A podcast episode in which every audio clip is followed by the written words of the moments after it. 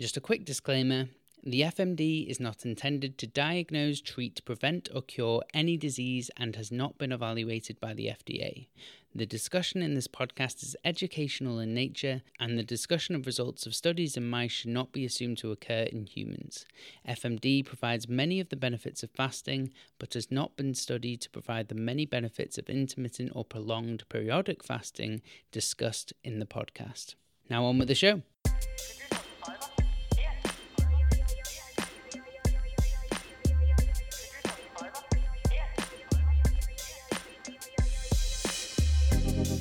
Hi, my name is Ben Atkinson, and welcome to the Functional Health Podcast. I interview some of the leading voices in nutrition and lifestyle medicine, and I will share with you their stories, their expertise, and their advice, shedding light on the industry from each of their perspectives to help improve your health from today. This week, I'm delighted to share with you my conversation with Dr. Joseph Antoun. Joseph is the CEO of L-Nutra, and today we dive into the different types and benefits of fasting, intermittent fasting, and the fasting mimicking diet. So, without further ado, Joseph, welcome to the show. Thank you very much, Ben, and I look forward today to sharing uh, amazing information with your audience. Yeah, thank you so much for coming on. I'm actually really excited today because your portfolio is extensive. Um, so I'm going to stra- dive straight in here. So you specialize in kind of fasting and diets for lo- longevity, but you were originally much more focused on health policy and health systems reform. What interested you in the longevity space after working so long in healthcare policy? Yeah, I mean they are different because we built uh, a system and a, and a medical system and the societal system a little bit uh, differently than it should be. But if you think about it, the way to keep people healthy is to really is to if you want to promote healthcare, not sick care, is you should keep people healthy and um, and care for the sick for sure. Mm-hmm. But the entire healthcare system should focus on prevention, on keeping the body healthy, keeping keeping us uh, in a you know improve improve and enhance our aging process and and the way we um, uh, we take care of ourselves so that from the inside we stay younger and the younger biologically you are the healthier you are and the less prone you're going to be to developing uh, the four major diseases that are sunking the healthcare system so um, we're focused a lot on treating diabetes it's a foodborne disease so we should be actually focused more on prevention and diets and helping people um, not move towards diabetes. We focus a lot on treating Alzheimer's when it's late. Alzheimer's today, a lot of experts are calling it are calling it type 3 diabetes, and it is a metabolic disorder, and you know it's an aging disorder as well. Mm-hmm. Um, there's a reason why even if you have the ApoE gene, you don't get Alzheimer's at age 20, right? Yeah. Um, so uh, we call it.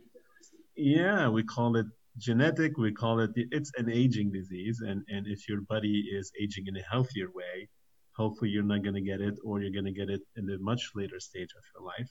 Same thing cardiovascular disease um, instead of getting a pill for blood pressure and another one for cholesterol and a third one for triglyceride and a fourth one uh, you know for the heartbeat. And, mm-hmm. and, you're looking at a patient who has metabolic syndrome and he's obese and stressed and not sleeping well this is what you want to solve before you start getting to the pills. I'm not saying there's not a role for the pills of course. The sick care system should be uh, should be there, but it should be you know almost almost um, at at when everything else fails. And today we build a health system that is actually the opposite. We're just uh, we're just build it in a way that interacts with us after we have a symptom, after we're sick, and after it was too late.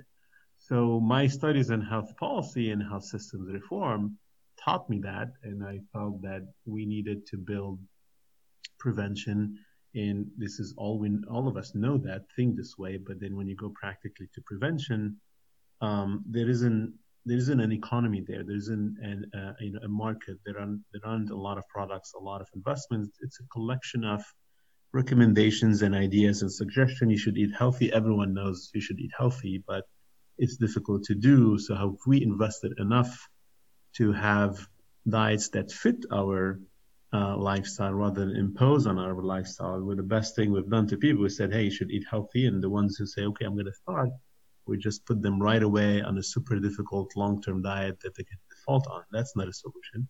Same thing, stop smoking, drink less alcohol. I mean, it, it's we know that. It's just we haven't created a process and a, reg, a market a that has regulations, that has payments, that has investments, the same way we did for pharmaceuticals. We put billions and, and, and, and hundreds of billions of dollars in pharma research.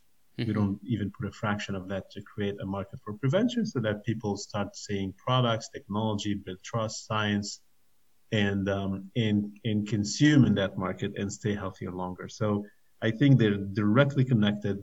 It was my health policy passion and changing system reform passion that took me into longevity and aging and and food because I think um, first of all most of the diseases that we suffer from are age related. You don't mm-hmm. get your first heart attack at age 20. You don't get your first diabetes type 2 at age 21. And again, Alzheimer's definitely not at that age. Number two, is if there's one medicine or one poison you put in your body every day, multiple times a day, since the day you're born is called food. the food must be the most powerful pill. And the problem is that if you put the wrong pill every day in your body, three, four times a day, you can see how you can get very sick. And if you put the right pill in your body every day, multiple times a day, since the day you're born, you must see how that can be the most powerful medicine ever. So then my entire career and, and life conclusion came back to we should keep our body healthier longer. That's mm-hmm. the best healthcare we can do. And the best way to do it is through nutrition. And this is why I came to L-Nutra, which I think is the leading company in the world from nutritional research and discovery. And the focus on nutrition and aging is 100% the right one, not just for us, hopefully for a lot of other companies in the future, and hopefully for the healthcare system. Absolutely. I completely resonate with you there in terms of preventative medicine. I think it's hugely important. Um, and to dive into just fasting straight off the bat, because I think we'll we'll get onto nutrition a little bit later, um, as in putting things into your body, but this is more the emission of things. So what people might be thinking at home, I like my food, so why should they consider fa- fasting or some form of fasting, and what are the different types of fasting that people can do? Yeah, that's um, that's a great question, and again, the story of fasting goes to the same story we just talked about. It's not um, it's not a change of mindset as much as going back to how things should be. Mm-hmm. And if you think about it, uh, we as humans, for 99.9% of our existence on planet Earth, hundreds of thousands of years, we didn't have refrigerators at home in the middle of the night to eat at 2 p.m. at 2 a.m. We never had delivery foods delivering food for us at 3 a.m. We actually you know where where we're consuming food during the day and whenever we find food and we can store it a little bit and then we were sleeping early you know at 6 7 p.m with the sun when the sun is down and we wouldn't eat overnight and then the next day um, we get up and we do breakfast and the body was balanced with 12 hours of food and 12 hours of no food. Like mm-hmm. we, fancily we call it fasting today. It's not fasting it's just a normal way to eat. And then from time to time when there was migrations, you know, wintertime, uh, wars, or or you know any any um, major events or no food availability, uh, we would go several days without food. And so fasting, what we are again today calling in a fancy way fasting, it was actually part of our diet. And the body used to eat and stock when there was food and actually use the stock and correct and heal and optimize when there was fasting. And that's very important. Fasting is actually not starvation. This is why some people kind of look at it this way. It's like, why do I need to starve? You're not starving. You're just rebalancing the way you should be eating. You should not be eating all the time. Um, otherwise, you're just talking, you're pushing your body to age. And that's, that's probably the biggest message for me today is every time you eat, you're fueling the biological aging of the body. You know, when you eat carbs, insulin increase, that's a growth factor when you grow, you grow biologically. Mm-hmm. IGF increase uh, based on the protein intake. It's an insulin-like growth factor. So both sides, you're pushing the body for growth, and when you grow, you're really, uh, you know, sp- speeding up the aging of the body. And this is what's happening today with us.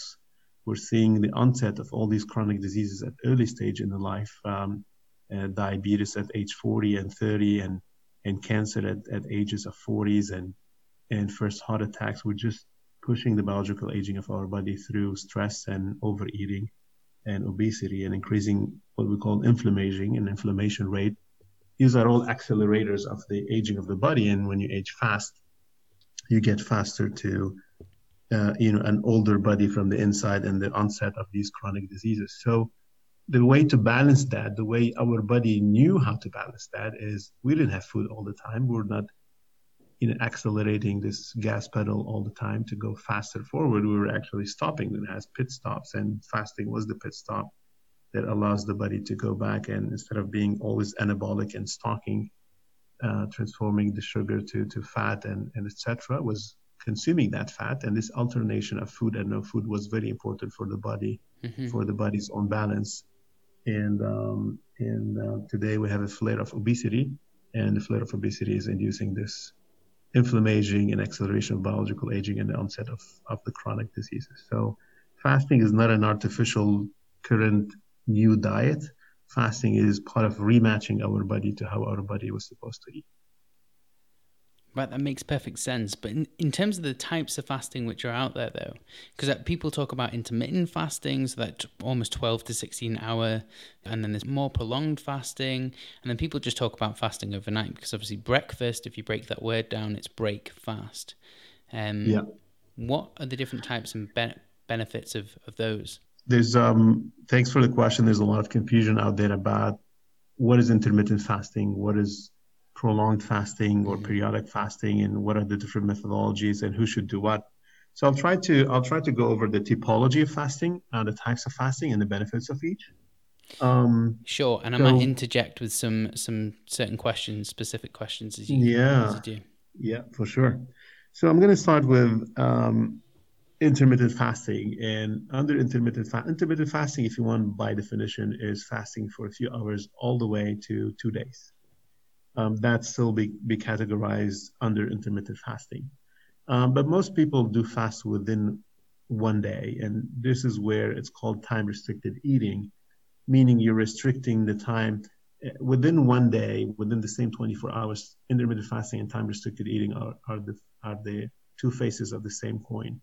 Uh, if you're saying I'm fasting for 12 hours, it means you're restricting your eating period to 12 hours. If you're fasting for 16 hours, meaning the time restricted eating period is now eight hours. Mm-hmm. So, and these are important concepts, especially that a lot of the recent science on intermittent fasting and time restricted eating and the Nobel Prize actually in, in medicine physiology in 2017 was on the biological clock of the organs, which related relates directly to fasting. Um, a lot of science happening there, and basically there are, if you want, two schools. There's one school coming from longevity saying you should fast for 12 hours, and the school is led by Professor Valter Longo, and um, he's the head of the Longevity Institute at University of Southern California, mm-hmm. and he studies centenarians around the world, people living, living 100 and beyond, and studies a lot in mice and now humans. And his view is that we are built to uh, to eat for 12 hours um, and then fast for 12 or 13 hours. So we eat over 11 or 12 and fast for 12, 13. This follows circadian rhythm.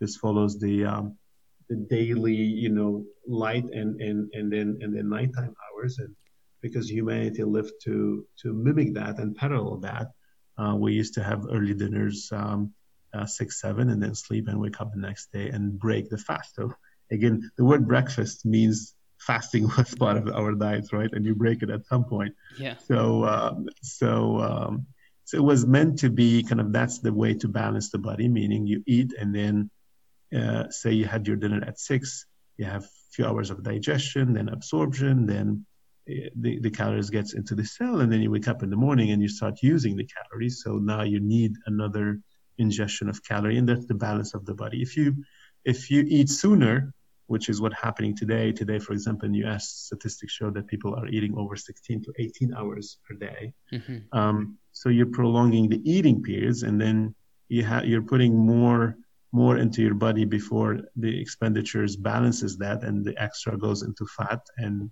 and stocks and obesity now if you go longer now on the other side if you go longer into fasting and a lot of people talk about the 16 hours and that school of thought comes from clinicians mainly in doctors um, uh, um, who apply 16 8s because um, the longer you go now on the opposite side, when not 12, you go to 16, you're, you're adding more hours of fasting, and therefore you're going to be in negative uh, energy uh, caloric intake, and therefore you're going to you know burn more fat and, and lose more weight. So it's a great way to lose weight, and when you lose weight, you have a lot of metabolic benefits from that. Um, mm-hmm. And um, and and the leaders uh, of this school of thought are mainly clinicians because they do see people with diabetes, they do see people with obesity, they do see people who want to have on the short term a metabolic correction and use the 16-8 with them. It's yeah, important to note, though. Sorry, carry on. Yeah, sorry. It important. It's important to know that there's a, that that comes at an expense. When you fast for 16 hours, this extra four hour of negative food intake, caloric intake, it, it comes at the expense of in the morning is when your brain is active and you're going to work is when your muscle is moving is when your heart is pumping at a faster rate versus with the sleeping period. Mm-hmm. so you do need this is why you lose the weight because these organs are calling for a calorie and the calorie is not there. But it's not that we have a switch and people think that oh okay the calories will switch to ketone and everything is fine. No there's a stressful period for these organs before the body goes and st- tries to rescue them first by glycogen and then by ketone burning but by ketone use so there's is a certain level of stress on, on, on, the on the vital organs, and this is why you know if the day you go to work you forget you forget eating breakfast and lunch at 2 3 p.m. you start having a little bit of a headache or you feel a bit weak. So we recommend. I'm actually I'm actually with both schools of thoughts. I, I definitely if you're healthy and and and you don't have a condition you're you really want to uh, uh, mitigate in the short term, where for the 12, 12 hours of fasting, that's that this is your balance, and this is what we see people living 100 and beyond typically do their early dinner, and then they stay all the way to the next day, and they do have breakfast, by the way, mm-hmm. uh, in most cultures um, that that do live up to 100. But again, this breakfast is coming after 12 hours. Um, and now, if you're obese and uh, or overweight, or you want to shed quickly uh, the extra weight, then going up to 16 for a short period of time might be, uh, you know, might outweigh the, the kind of the stress you're inducing on some organs. So wanted to clarify that. No, it's it's a it's a really good point there, and I think the twelve to sixteen hours. I know Dr. Satchin Panda did a lot did a lot of work into this as well in in mice. Um, I know there's been a lot of human work done as well, not just an effect on weight, but effect on blood parameters like cholesterol, triglycerides, and blood pressure, which are linked to heart disease. Now, some people argue that there seems to be a lack of evidence that the benefits of fasting are directly, because most of it's been done on animals, are directly translatable to humans.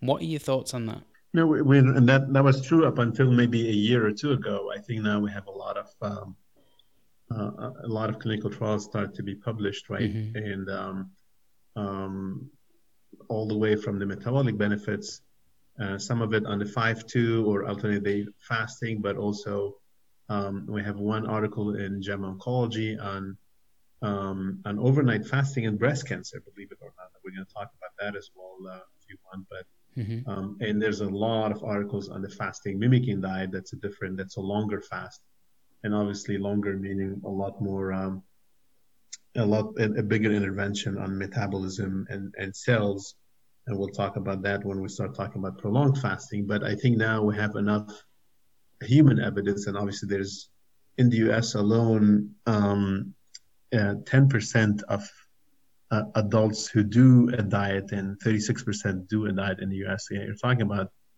tens of millions of people have tried intermittent fasting. So um, the science is catching up, especially the clinical trials and there's a lot of people practicing fasting. And, and again, there's no magic uh, when when you stay longer without the food versus if you eat.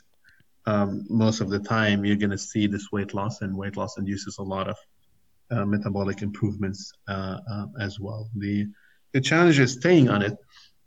I yes. think that's the uh, that's the challenge. Is can you every day sustain 16 hours? This is why I'm I'm more with the school of safety and balance, and in 12 hours you can. Most people if you if they push their dinner a little bit earlier and they don't you know when they wake up they get their uh, their breakfast you know uh, um, you know within this 12 hours margin it's very practical and not just practical this is how we were meant to be it's there's a nobel prize in 2017 on that specifically and, and Satchin Panda had a lot of work on this time restricted eating and the biological clock of the body. Yes. And not only improve your weight, but also your sleep is a big, big impact on between the food and the timing of eating and the night and quality of sleep, and, and therefore energy the next day. And when you talk sleep, food, and energy, you're talking about weight and cardiometabolic health and all of that. So it's really the clock. Um, we use a lot the clock as a as a symbol of fasting, and and it's not just a clock of counting times, which is what you know a lot of apps today and a lot of which is needed a gamification, but it's beyond the gamification. It's really about organs. Um, you know working and then stopping to to to be overworked and relaxing and going back to their physiological process and it's all about nourishing the cells and allowing the cells to spend what they've ingested before they stock another and another and another uh, load of food. And it's all about balancing rates of insulin and IGF in the body so that you're not always in anabolic uh, push of for aging. And all these, when you align them, this is when you have the healthy aging and, and, and process and longevity. Yeah, it has a it's so interesting because they all interplay with each other and there's a, a beautiful interconnectivity with them all. Um, it was interesting. I came across a paper recently and I'll link to it in the show notes, but it was looking at people who loaded their calories. So the, the idea that you eat breakfast like a king, lunch like a prince, and dinner like a pauper. And I think the split was something like 1,000 um, calories in the morning to, to 500 calories at lunch and then 200 calories for, for dinner um, in the evening. And the way they partition calories, they they actually put on less weight than people who did the opposite, so having the heavier meal at night. And I found that fascinating as well. And it resonates, I think, with Dr. Satchin Panda's work, where they kind of reduced the eating window um, significantly, and I think it was to eight hours, and how the yeah. the rats given the same amount of calories who had an eating window of more, I think it was a 15 hour window, but I, I, yeah. don't quote me on that, um, actually gained weight rather than lost it in the other group. Yeah. Which is just incredible, yeah. and it shows shows how powerful this can be just with a, rest- a time restricted eating window.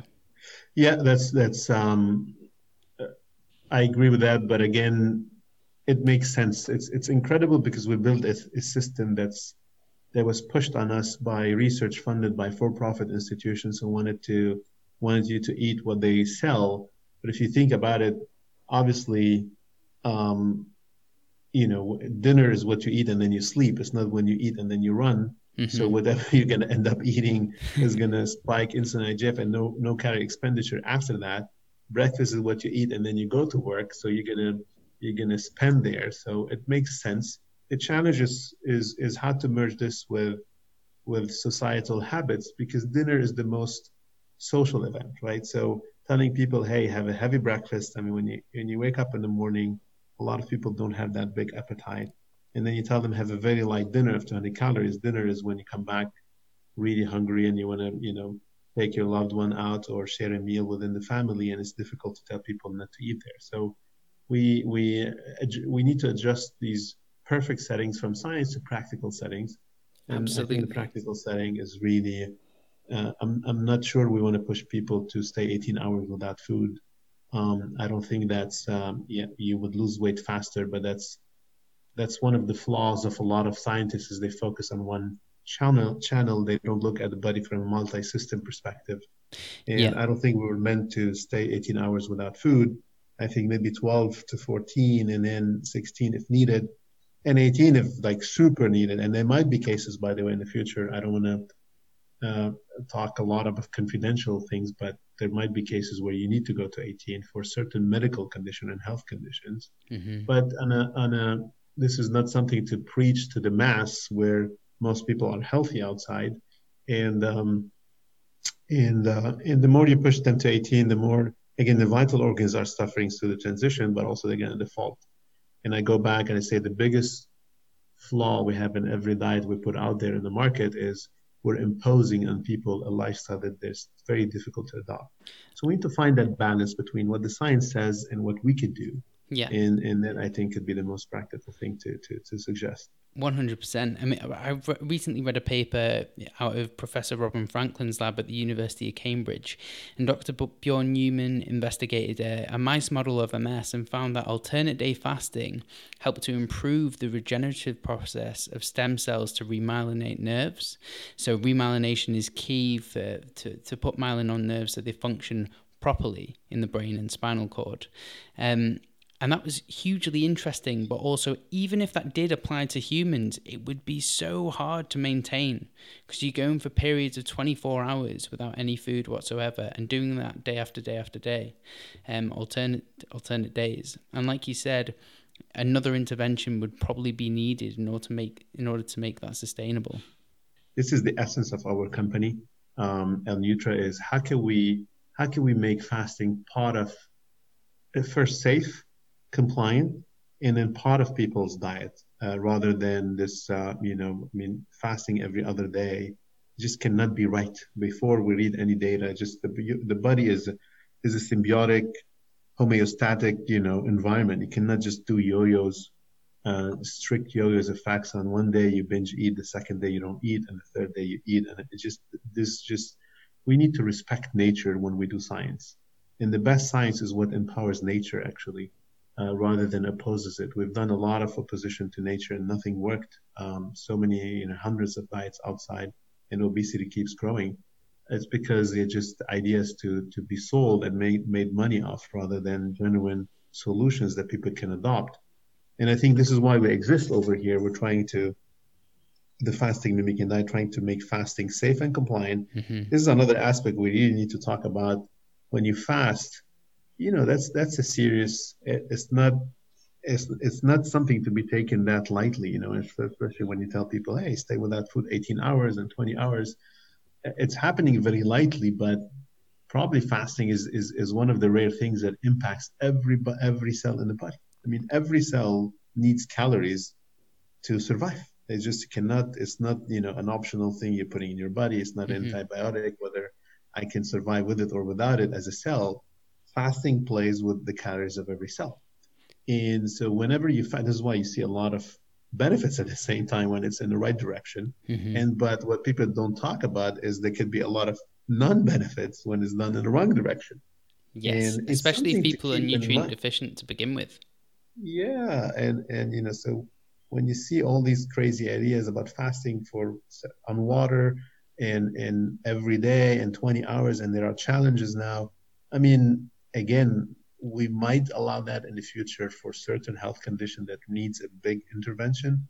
But this is we need to keep in mind that people's safety comes first, and um, and we need to find that right balance of regimens that follow the nature, empower and enhance nature, and and and and and the genetics and and the physiology of the body. And and this is why 12 hours is is as ideal from a balance perspective. You can stretch it a little bit if you need to lose weight fast Mm-hmm. This is something that I definitely would recommend.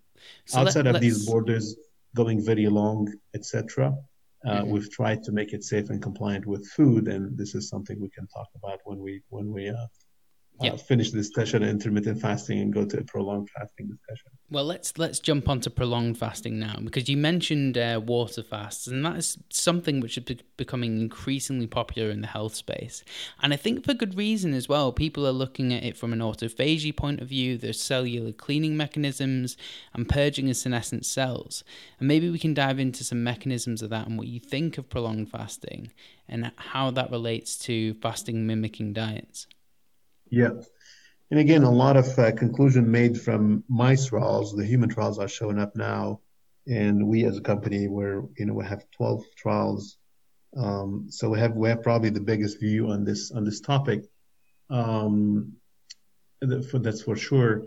So, in a way, I always like this analogy between when we talk intermittent and going to prolonged fasting. So, prolonged or periodic fasting is is a fasting that's go long longer than two days. And why why why this two days? I mean, sometimes you say two to three days. Mm-hmm. Again, the body is, is a continuum. There's no switches. Um, so why why put that mark on the two days? In two days, you're really in the fast deep start to get into deeper fasting mode. Your ketones are there, but also this is when the body starts going to the next level of defense of protection, which is impacting the cells. So let me let me use an analogy. Let's say you're a CEO of a company, and you have to uh, and say you need a million million pounds uh, per month to run your company, mm-hmm. and suddenly we give you zero. That's fasting, right? So first, you know, just kind reminder that it's a big stress. So we give you zero calories, zero dollars, zero pounds and so the first thing you're going to do to survive now this crisis, you're going to go to the bank and use your savings. And if you have some credit, if the bank gives you some credit, you'll apply for that. This is exactly what the liver is, is a credit with neoglucogenesis, and the fat is your savings. Mm-hmm. And so that works day one, day two, but then so after two months, if you you can live a month or two off your bank reserve, but you're burning a million a month, you're going to see your, your reserves going down fast. You're going to say, well, I need to do a next level of protection. So you start restructuring the, the body. You start the company.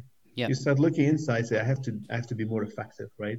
So you stop some of the projects, you move some people around to different things, you start doing the most important thing, and you start getting rid of all the inefficiencies or you try to fix some departments going wrong. And that's exactly what the body does at, at day two and three is what we call the autophagy, is that you know, you're going to the cell and telling a cell you know, I cannot get you colors from the outside, and you're going to have to now go and work on consuming your debris, on consuming your organelles, and and um, and live off this difficult time by be by becoming a better you, uh, a leaner, better you, and that's autophagy, self eat, and it won the Nobel Prize in Medicine in 2016, mm-hmm. and um, and it's a, it's a sign of a stress, a higher level of stress but it's very exciting in the world of nutrition because that's the first time now nutrition is talking cell, is not talking weight. And, you know, for up until now, when we talk a diet, diet is meant you know to impact your weight and obesity mainly, and it wasn't talking about cells and improvement in the cell function or cleaning up of the cell or cellular rejuvenation, which now you're you're touching on food as medicine potentially rather than just food as weight. Yes. Um, and and that's very exciting. Now, if you go longer, so that CEO, uh, you know, re- restructured, try to save here, you know, you survived month two and three, and now you're hitting month 4 mm-hmm. What you're going to do as a CEO, you're going to go bankrupt, and therefore you're going to just start firing people now. You're going to do more, not functional, but structural changes as well. And you're going to have to fire some people and probably keep the ones you let go, the ones who are expensive and not doing a great job and you're going to try to protect the ones who are cost effective and they're superstars and and uh, and this is what the body we showed does in mice at least and in humans we have the early signs but at least now we're showing that the body starts uh, uh, trying to get rid of old cells and cells with with damage and try to push the younger cells to go and replace them and we've seen this in mice in multiple of our trials where you see some uh, younger cell activity happening in the body. And, and that's part of the regeneration happening there before you declare bankruptcy. And then you eat again. So it's important to, because then if you let this company go, it's going to go bankrupt. So now you finance this company. Now it's a lean, mean, you know, super effective machine and it flourishes in the right direction. And that's exactly, if you want, the, uh, the process that Professor Valter Longo discovered and he's the old, you know, probably the older, uh, uh, uh, uh oldest fasting, you know, uh, researcher. Time Magazine in 2018 nominated him among the top 50 most influential people in health mm-hmm. for his his work on fasting. So he studied the short term, then the longer term, and the longer term, and he found out that three to five days is when you get is is the optimal balance to stress enough the body but not bankrupt the, the body, right? Not getting the body to do wrong decisions it's all still into improving performance, reconstruction, rejuvenation, and then you feed, you refeed. And the refeeding period, the first five days of refeeding are, are critical because once you give back money to this company, the CEO is going to rehire now in key positions. And now he has the chance to hire the right people on a, on a, on a very effective company. So that, that rejuvenation part is as important after the feeding. And this is why we believe more in the cyclicity of fasting rather than in the duration of fasting. So if you go now 10 days on fasting and you, you take that CEO of for 10 months of no money, I mean, he's going to start making decisions that are harmful to the body as well, right? You're going to get, you cannot pay the core staff, you can, you have interruption of supply, you cannot survive, and you can, you can go to bankruptcy. So it's important to understand that, and and and I use this analogy because it's factual and it represents how the body normally is doing things. We, mm-hmm. you know, the body is is is uh, is, is a very smart, orchestrated systems, and is how it tries to survive. So fasting three to five days can get you into heavy weight loss because again, you're you're five days or three to five days without the, uh, yeah. the, the uh, with low calories, and then that has advantages. But then you start doing autophagy day two and three, and potentially cellular rejuvenation going all the way to day five, and then you refeed. And that cellular um, rejuvenation is not just um. So it was p- both purging kind of senescent cells, those cells which are kind of not doing anything which is functionally constructive, but they're still because they can cause inflammatory cytokines to be produced, etc. But also, you said that regeneration process, and I think that's something which happened in Professor Robin Franklin's lab. It was idea the regenerative process happened, but that was alternate day. But I imagine there would still be some mechanisms which cross over into both the prolonged and the alternate day fasting. Yeah, um, um, and, in mice is definitely. I mean, we have a lot of papers showing that. Um, we have um, we as a company, although scientifically prove that three to five days are you know could be a good window. Um, going back to going to mass market, and again, efficacy is important, but safety is more important. Um, you know, asking people to stay three to five days just on water fast is is could be very risky to many, yeah, and definitely mean, not and definitely not achievable or compliant for most, right? Yes, and, absolutely. And that was the main reason why um, University of Southern California uh, and with all big grants and funds from the National Cancer Institute, the National Institute of Aging, and the National Health Institute, uh, National Institute of Health, they developed the fasting mimicking diet. It was exactly what, why what we're talking about, meaning they they they saw the papers, they saw the preclinical trials. There was a lot of major potential benefits on fasting for several days in a row. And when when the researchers under Professor Longo went to clinical trials, it was so difficult to do the clinical trials in a safe and effective way because you can just asking people to fast for four days was very difficult. And they, they got the sponsorship to develop the fasting mimicking diet is can we still feed them and while while keeping the stress at the cellular level and allowing this the cell to rejuvenate. And and this is this is this was the reason behind um, the birth of the fasting diet. And I'm clarifying this because um, I don't want to be here pushing people to go on water fast three to five days this is not something that it, it might be very efficacious on, on, on many benefits, but is not always safe and, and healthy to do. So we, we recommend to do it with the food option of the fasting mimicking diet. So how was the fasting mimicking diet discovered? Well, it's um, it's fascinating because this is one of the few projects where it wasn't it wasn't even a business project. It was out of uh, necessity for science. Um, you know, Professor Valter Longo and his team at the Longevity Institute, uh, again at the University of Southern California, um, they were doing, they were water faster researchers. And, um, and when they discovered the impact of, again, one and two and three days uh, of water fasting on food, and, and they wanted to go longer, um, they wanted to do a clinical trial with four days of water fasting. And they tag team with Mayo Clinic, I think, at that time, and they both couldn't recruit people because water fasting for four days was so difficult to do and, and again could be could be could pose a safety issue. So mm-hmm.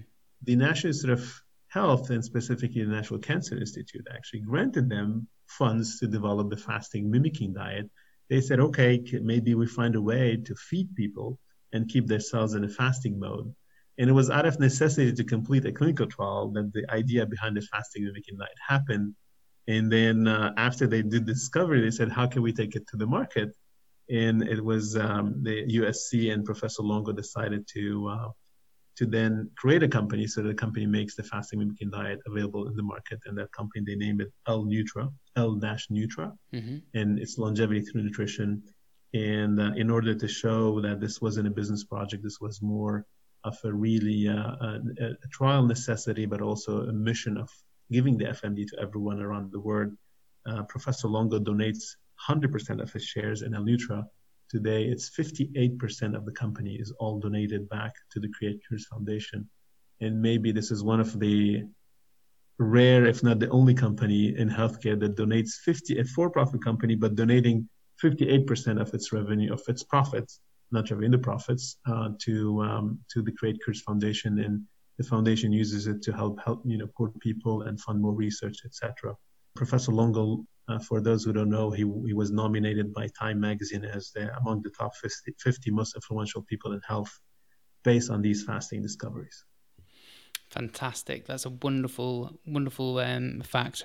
So we may as well dive into that now. Now, because most of my listeners, they know that you have to eat a nutrient dense whole food style diet to ensure we avoid things like nutrient deficiency deficiency related diseases and kind of the common metabolic concerns that we have in westernized societies today.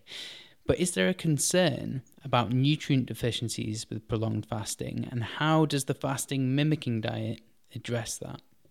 Yeah, I mean, um, again, this is why we said it has to be cyclical. If you go for very prolonged, a week, two weeks, of course there are concerns. And, mm-hmm. and again, I, I want to stress it's as important to know fasting is so powerful as much as to know that it is not something to just dance around with.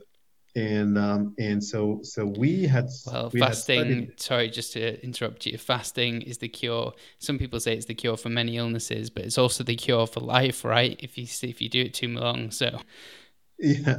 So I, so of course we don't want people to be nutrient deficient. So to start with this is why um, we don't recommend going on on days and days and and days uh, long periods of, of water fast.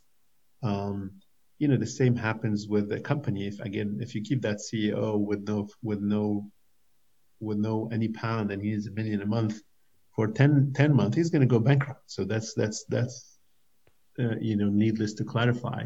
But also within the five days within you know so you say a company can handle three four months of stress and it regenerates based on that but even then you can make it better meaning instead of giving zero dollars to that ceo and now he has to he cannot even produce if he's selling something as a source of revenue is the operations the base operations. We understand you want to stress that company but the base operation still needs to function. Otherwise the entire company is disrupted. And and doing even the fasting with a fasting mimicking diet is literally nourishing a little bit the body while the body is going through this transformation. And and so you go back to the example of the company and if you give that ceo $200000 $250000 at least he can he still has the stress of a negative 800,000, so he's still going to do the right thing. But at the same time, he doesn't need to make very abrupt and very difficult decisions that he might pay the price for. So fasting mimicking diet definitely makes fasting more compliant and safer by not having um, zero calories to eat, but having some carbs, some proteins, and we can talk about the composition and how and how well studied, and, and obviously good fats as well. Yeah, uh, maybe so that, outline so it the, for listeners. Yeah. So the, the development of the fasting mimicking diet started uh, again at the Longevity Institute at University of Southern California, and, and it was a grant, uh, big grants actually by uh, the U.S. government to the National Institute of Health, and the objective was, you guys at USC understand how the PKA, the RAS, and the TOR pathways. These are the main pathways in the cell that processes the signals of carbs and insulin and the signals of protein and IGF, uh, the growth factors, right? So they, at the cellular level the pathways for these nutritional inputs, ingredients, uh, again, mainly carbs and, and proteins. And here to clarify, fat is not a, is, you know, when you eat fat, there's no growth factor that surges after right away, and it's not considered a nutrient for the cell. Fat is more of uh, dealt with from a calorie perspective, and that's that's an important secret to know. What really pushes a cell to grow or to stress and protect are the carbs and the proteins, and, and not all carbs are equal, equivalent. Not all sequences of amino acids are equivalent. There are a lot of secrets there. Which sequence, you know, is a bigger sign to the cell to grow, and that has been exploited by the protein industry to grow muscle, right? In in in fasting in the fasting mimicking industry, it's the opposite. Is how can I feed you the other sequences of amino acids that still give the protein to the cell, but without pushing the cell to grow and recognize the food. So lack and of so that's the sorry, so lack of branched chain amino acids, for example. So I know leucine is stimulates the the mTOR pathway. Are you talking about essential amino acids, but omission of the branched chain amino acids? Yeah, so this is mm-hmm. part of the part of the part of the the uh, if you want the secret sauce of how can yeah. we how can we give uh, which sequences of amino acids you can give a cell and how much and which part of the day so that you get uh, you you still giving ingredients to the cell without triggering the TOR pathway and the recognition. Uh, when in which chains and how of carbohydrates and, and, in which format, all the way from eating them to the digestion to the glycemic index to the time of the day, because insulin, you know, and cortisol they fluctuate during the day and night and and we take care of all of that. This is all what we study, and it's, uh, it's uh, this is why it took over 15 years now, and and over 36 million of dollars into the science of aging and the pathways and the fasting and the fasting mimicking to get all the way here. And so and then how how much you can add of both um, uh, the proteins and the carbs and fat and minerals and vitamins because the body needs minerals and vitamins regardless of uh, you know uh, to, to operate. And how can we put it all together into creating a five days diet that nourishes the body while at the cellular level it's not triggering enough the pka the ras and the tor pathways for cellular recognition? So the body is being nourished is getting the micro and the macronutrients while the cells still feeling the stress and therefore you get the benefits or many of the benefits of fasting Right, perfect. Because you're down regulating those growth those growth factors, like you said. Because I, I know yeah. that chronic upregulation of things like mTOR, IGF-1, RAS, those are linked directly to carcinogenicity. So I was wondering if you could, if there's any. Well, not only not only counters, you know, uh, not only cancer, but every other right. Most chronic diseases are related. This is important because again, we we still look at medicine by specialty, but you know, if IGF and insulin are high, you're creating that metabolic. First, you're accelerating biological aging, and, mm-hmm. and if your body from the inside, simple example, if you're 40 but you're 50 from inside biologically, you're you're accelerated for for or for 45, or then you're gonna see your first diabetes onset or cancer onset or Alzheimer's or uh, um, you know cardiovascular disease you know, getting younger, getting at a younger age. This is what we're witnessing today, right? You know, Alzheimer's wasn't wasn't the disease of the 60 year olds before, and, and diabetes was definitely not the disease of the 30 year old and the 40 year old before. And most cancers were not appearing in that age. Obviously, we're better in diagnosis now, but we've been better in diagnosing those 30 years ago. They're still increasing. Um, so that theory of oh now we diagnose them better. I mean we diagnosed them better 30 years ago, and um, and now they're still increasing. So it's very important you asked me when we started why aging that's exactly what is the biggest risk factor to all these four killers 87% of us will die out of one of these diseases they're perfectly correlated with aging and if you keep the insulin igf high you're pushing that growth of the body and you're pushing the biological aging and therefore you're kind of accelerating the onset of these diseases. Um, you know where when we're born we get into a car and where there's an end date, there's a destination you're taking your car to, and if you're if you're running at 40 kilometers per hour or 60 kilometers hour, 60 kilometers you're going to get towards your end faster, and that's not what you want today. As to be on a very high protein or very high carb diet, uh, you're going to be obese and super inflated and, and inflamed and um, and uh, pushing your cells to uh, uh, to grow fast. And you're right, IGF is linked to carcinogenicity. We have a paper by Dr. Longo in, um, uh, in Cell Metabolism, I think some six years ago now, and it was one of the most read papers in their history, uh, showing that if you maintain high IGF, you're increasing uh, risk of cancers by 400%. And that IGF 1, that's increased by both carbohydrates and protein, correct? Yes, the other thing is, you know, we were thinking in medicine linearity, like you, you eat more carbs and therefore it's only insulin that increase. No, it's all cross correlated and mm-hmm. at the cellular level they cross paths. So definitely, if you're more obese, you have a higher risk of cancer as well. And um, and if you have high IGF and, and you're eating a lot of proteins, definitely the mTOR pathway is the biggest pathway that's pushed. But there's a crossover, and other things are also uh, uh, other pathways are always pushed in the cells as well.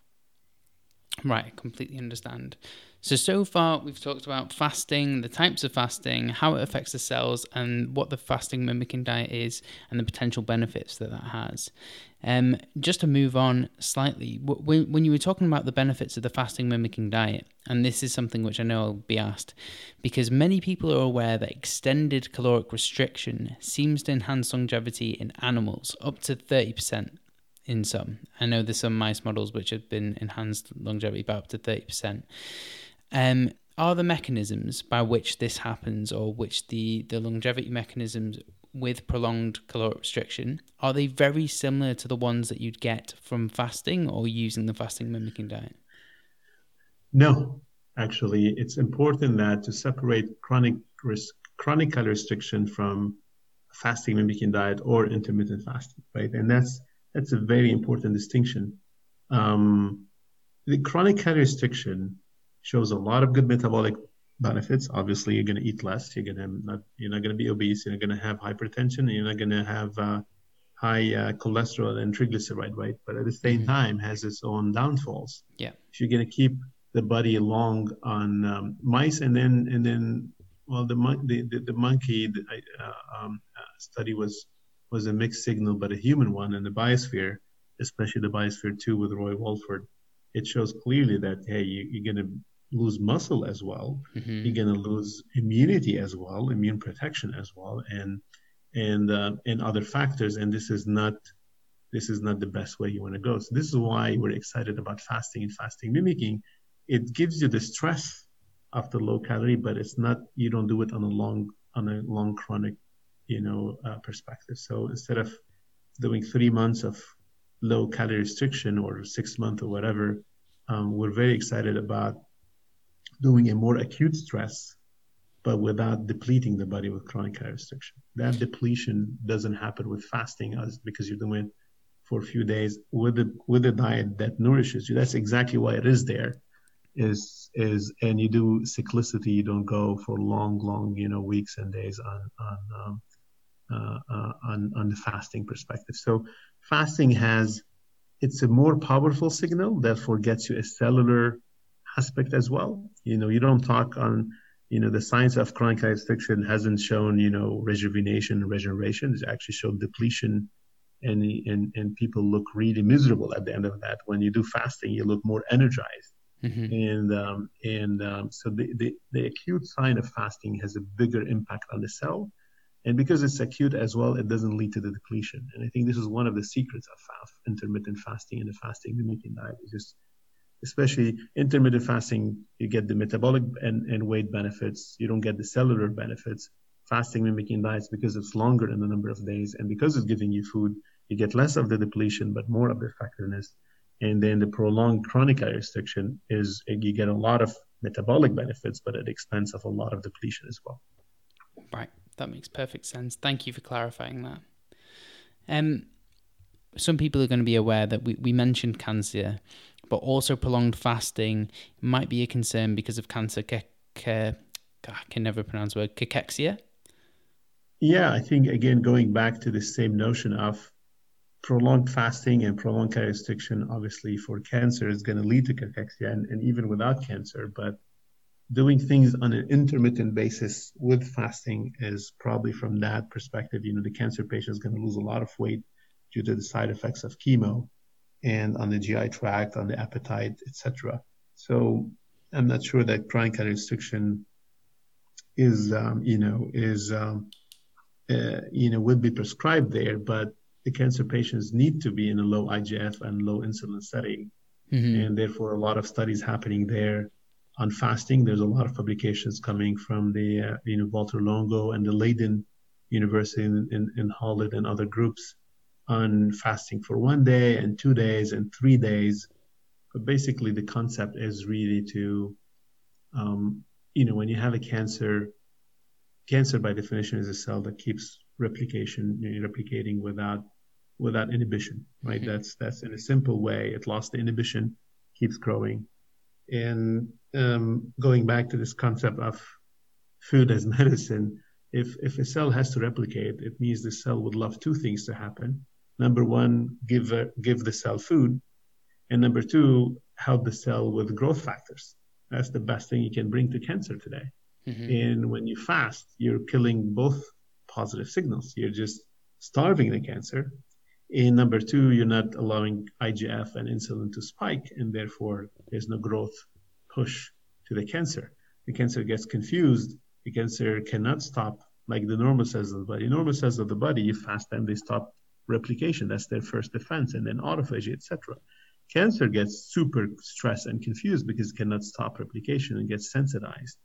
And then if you do that fasting process right before chemotherapy, or now we're studying homotherapy and other tyrosine kinase, etc. But a lot of evidence behind chemo that when you starve that cancer before chemo, it gets really sensitized, and chemo kills, you know, hits the cancer that's more weakened now and sensitized to it, and and could lead to more, you know, uh, cellular loss. And there are a lot of papers now showing that in mice and showing that on water fasting for one, two, or I think the max did three days before it became too difficult to be done. And every day adds benefits. Fantastic. Um, just for listeners, I'll list all the um, papers that we've spoken about and the papers that you've mentioned, um, Joseph, in the uh, show notes below. Now, we've been talking about fasting and the fasting mimicking diet. And people are going to look at some of these papers and they're going to understand that the fasting mim- mimicking diet requires a certain amount of calories and a certain amount of protein, a certain amount of carbohydrates and fats. Why can't individuals do this through whole foods? Yeah, um, the, the, fasting mimicking diet is pretty complicated, um, and that's that's because it's there's a fine line between if you eat less it means you're going to starve the body. And we start we're talking about, hey, we don't want to get to starvation. And when you starve the body, you're taking high risk on on compliance and on safety. Mm-hmm. If you go beyond it, then the cells recognize the food, and therefore you're not fasting. So the, there's a very thin line. This is what we studied, and this is why it literally took 15 years and, and, and millions in research. Is where's that line where I'm feeding enough the body to make the journey safe and compliant for the consumers, the patients, and not depleting them, not undernourishing them, uh, and giving them something they can do. Versus if you do a mistake and you're cooking your food at home and and you know and um, and uh, uh, you know there's over there's over 66 ingredients um, in in the fasting mimicking diet. So imagine what what level of, uh, of of cooking you need, but still um, in and and and then the cells recognize say a signal from IGF or proteins or carbohydrates, then the cells are not fasting. Then there's no autophagy, there's no all the processes of fasting we talked about. Then you're just eating a low calorie diet. And there are so many low calorie diets there out there that you can consume today. They're just not a fasting diet. So uh, and also we're you know it's important in in medicine, right? In in in I think this is exciting times. Uh, mm-hmm. Uh, we're talking about a food that really is being presented now as medicine in, in, in, a medical food format. And as doctors and as people who care and licensed practitioners, you know, we uh, safety comes first, efficacy comes second, but also standardization and, and, and science and expecting what to expect. So um, uh, we cannot just let people go and, and, and and do whatever they want and expect first the same results and take responsibility of that. And this is part of why nutrition failed.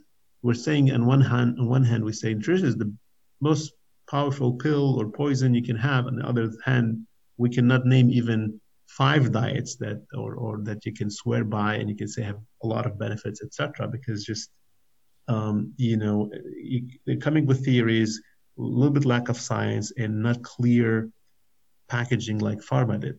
Pharma wins because the pharma and, and, and should win on some diseases, obviously, and, and care is very important. But the, the recipe, and, and going back to when where I started with why I, I, I wanted to create a market for prevention, because in the pharma sector, it's clear you have regulatory processes, you have standard products, you have an active pharmaceutical in- ingredient, and then you produce every pill exactly with the same API that exactly the regulatory you know offices would accept, and then the, the doctor and the and the and the and the prescribers would trust.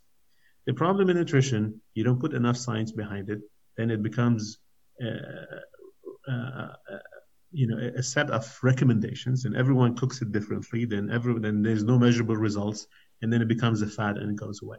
What we've tried to do is we said, look, there's a recipe, there's a, a clear API here, it's fasting, and we clearly mimic it with food, and we have the exact formulation, and we prepare it in a, in a safe and healthy way, and we ship it in a standardized way to everyone. This is a new pill.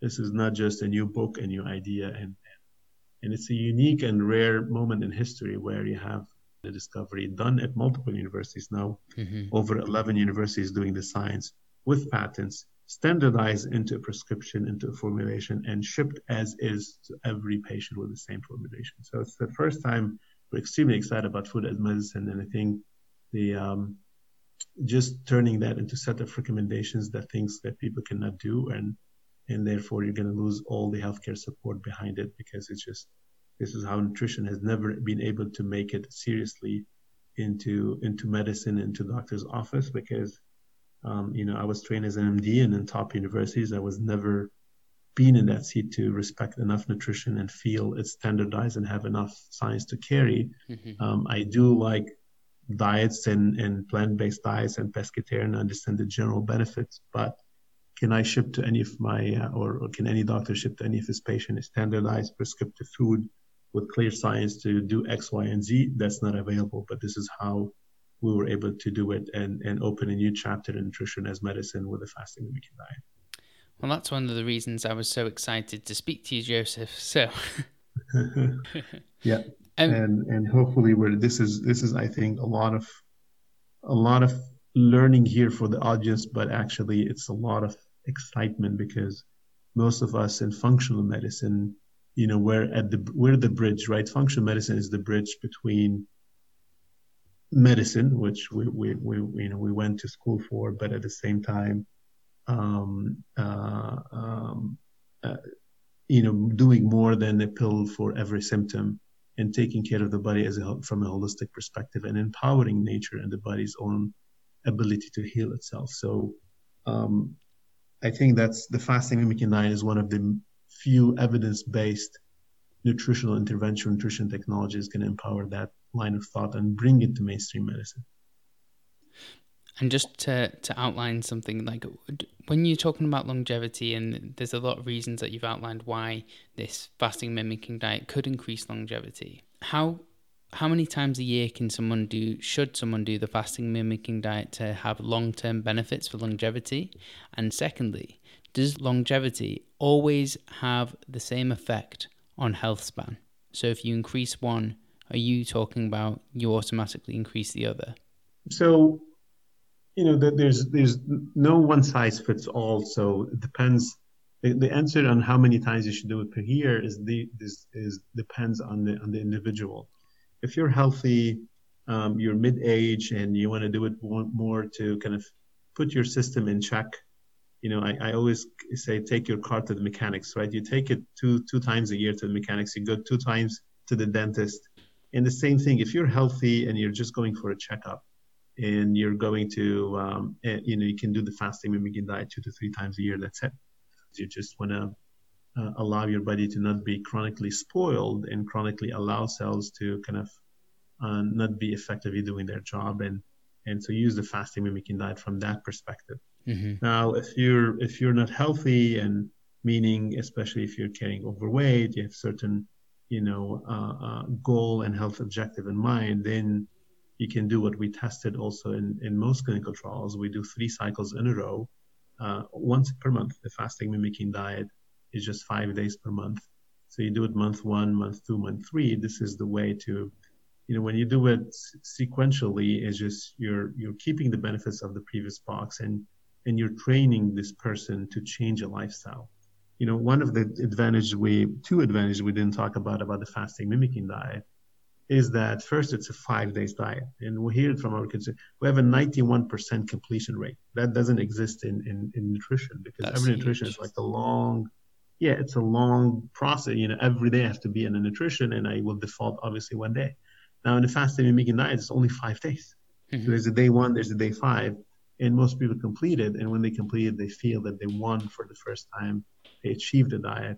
They see the benefits very fast. So other advantages is you know fasting is such a big signal to the body that you see the benefits very fast. Lose the weight, feel the energy, but also most people report a change of relationship with food.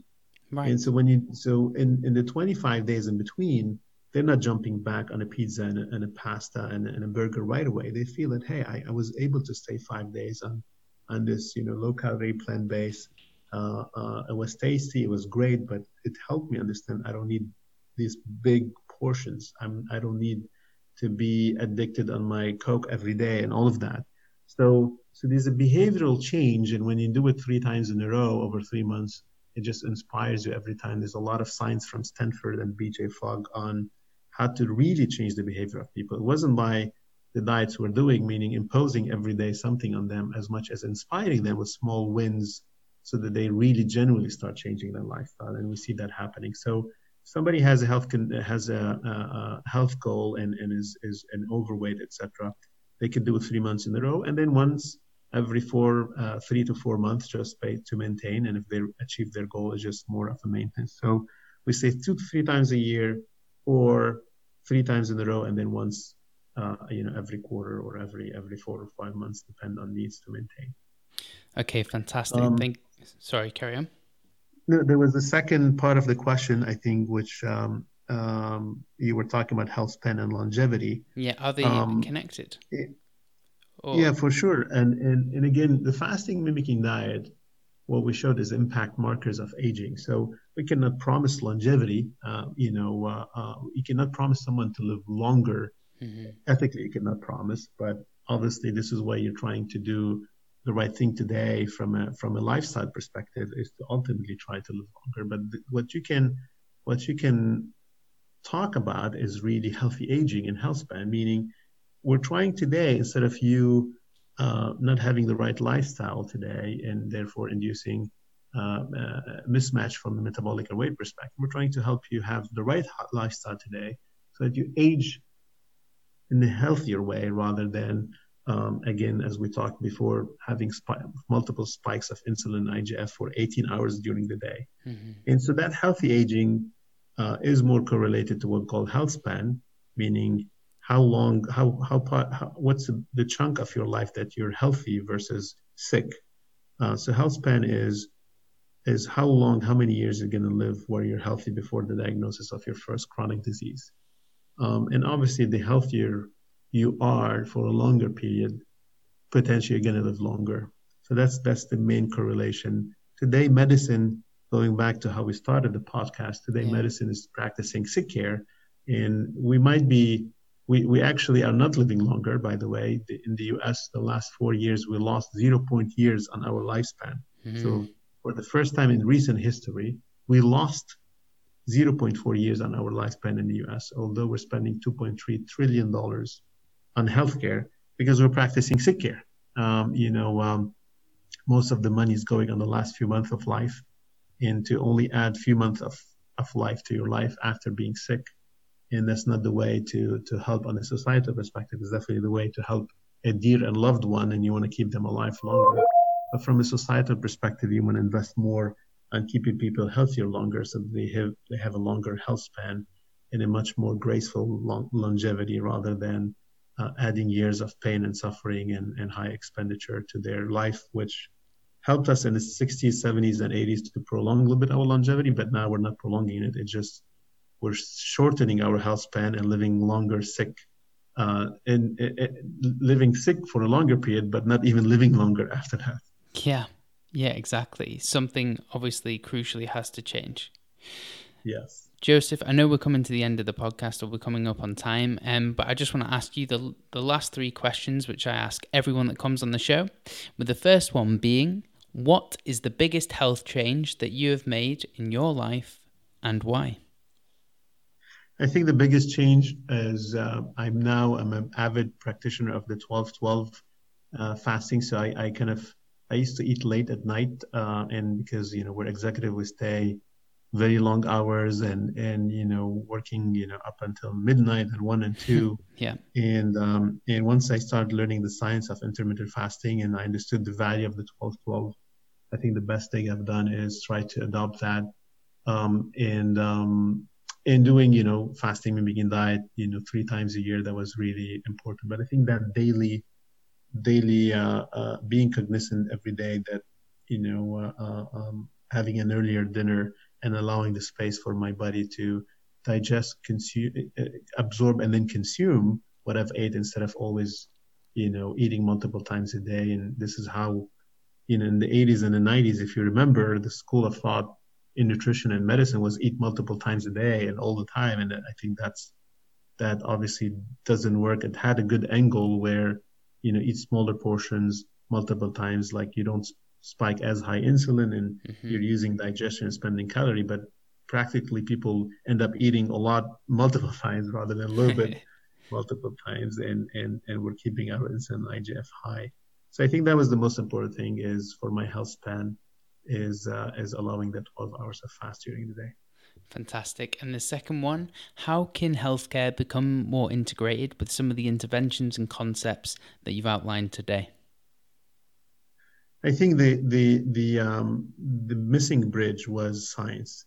Mm-hmm. Um, we have we had one clan called doctors and, and evidence-based medicine, and, and I'm coming from that clan, and and and only uh, adopting slow anything coming new up until it's proven, etc. You had another clan of, you know, sets of books and publications and theories and podcasts, and everyone every day picking uh, a, a, new theory and throwing it in the market. And one day it's keto, and the second day is paleo, and the third day is uh, is intermittent fasting, and the fourth day is 20 hours, and the sixth day is 22 hours.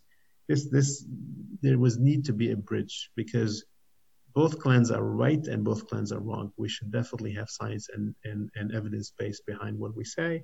And this is what the second clan lacked.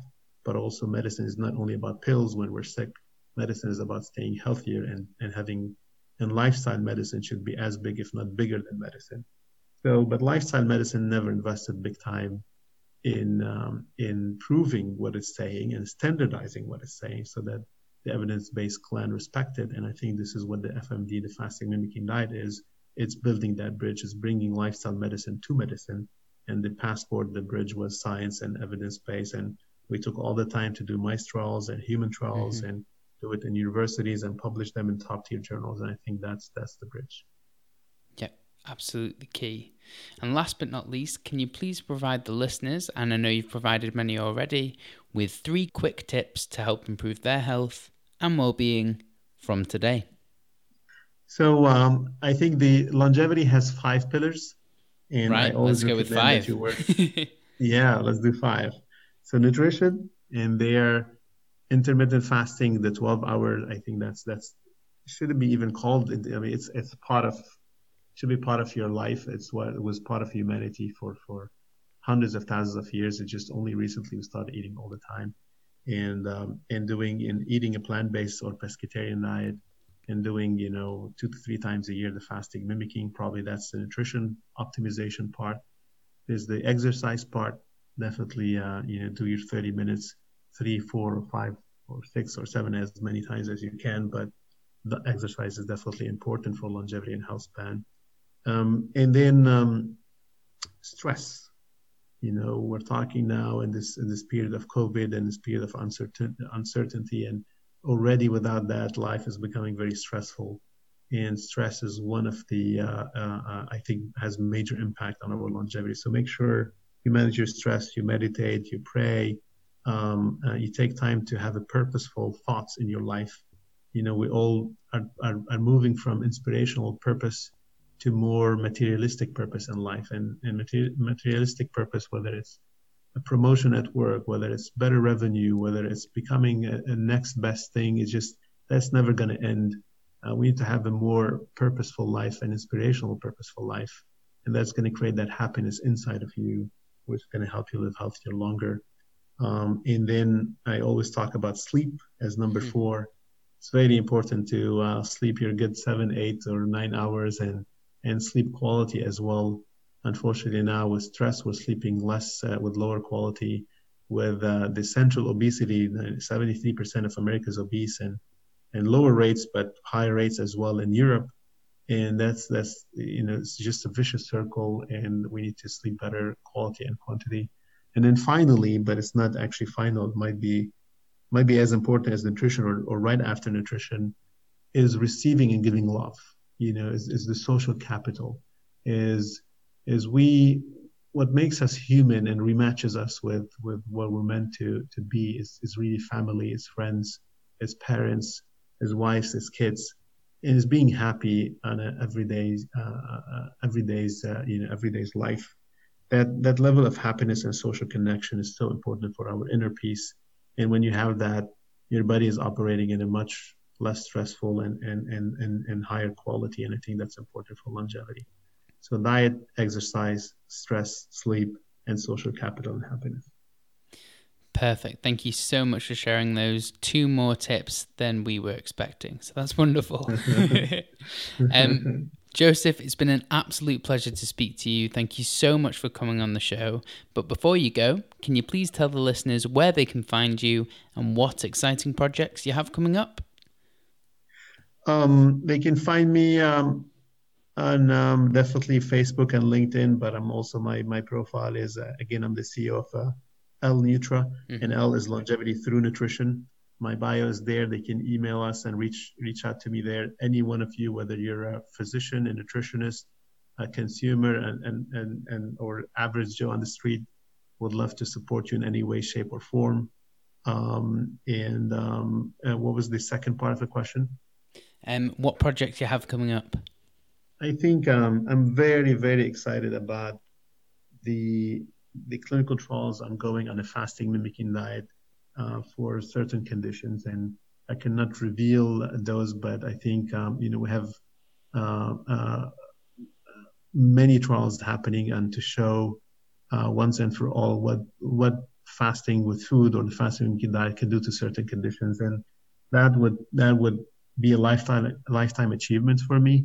Um, you know, I went to med school. I wanted to treat patients in a clinical setting and I felt I have a bigger call through health policy and health systems reform, and this is why I did my studies there.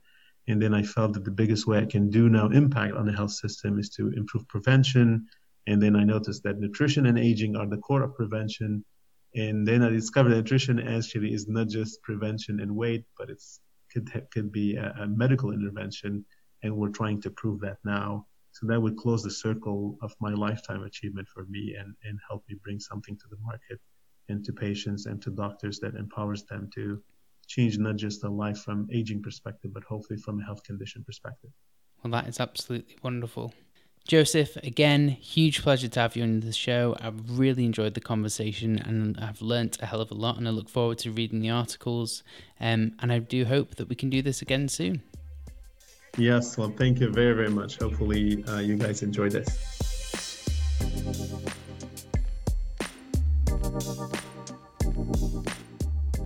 Thank you for listening to the Functional Health Podcast. You can find links to everything that we talked about today in the show notes.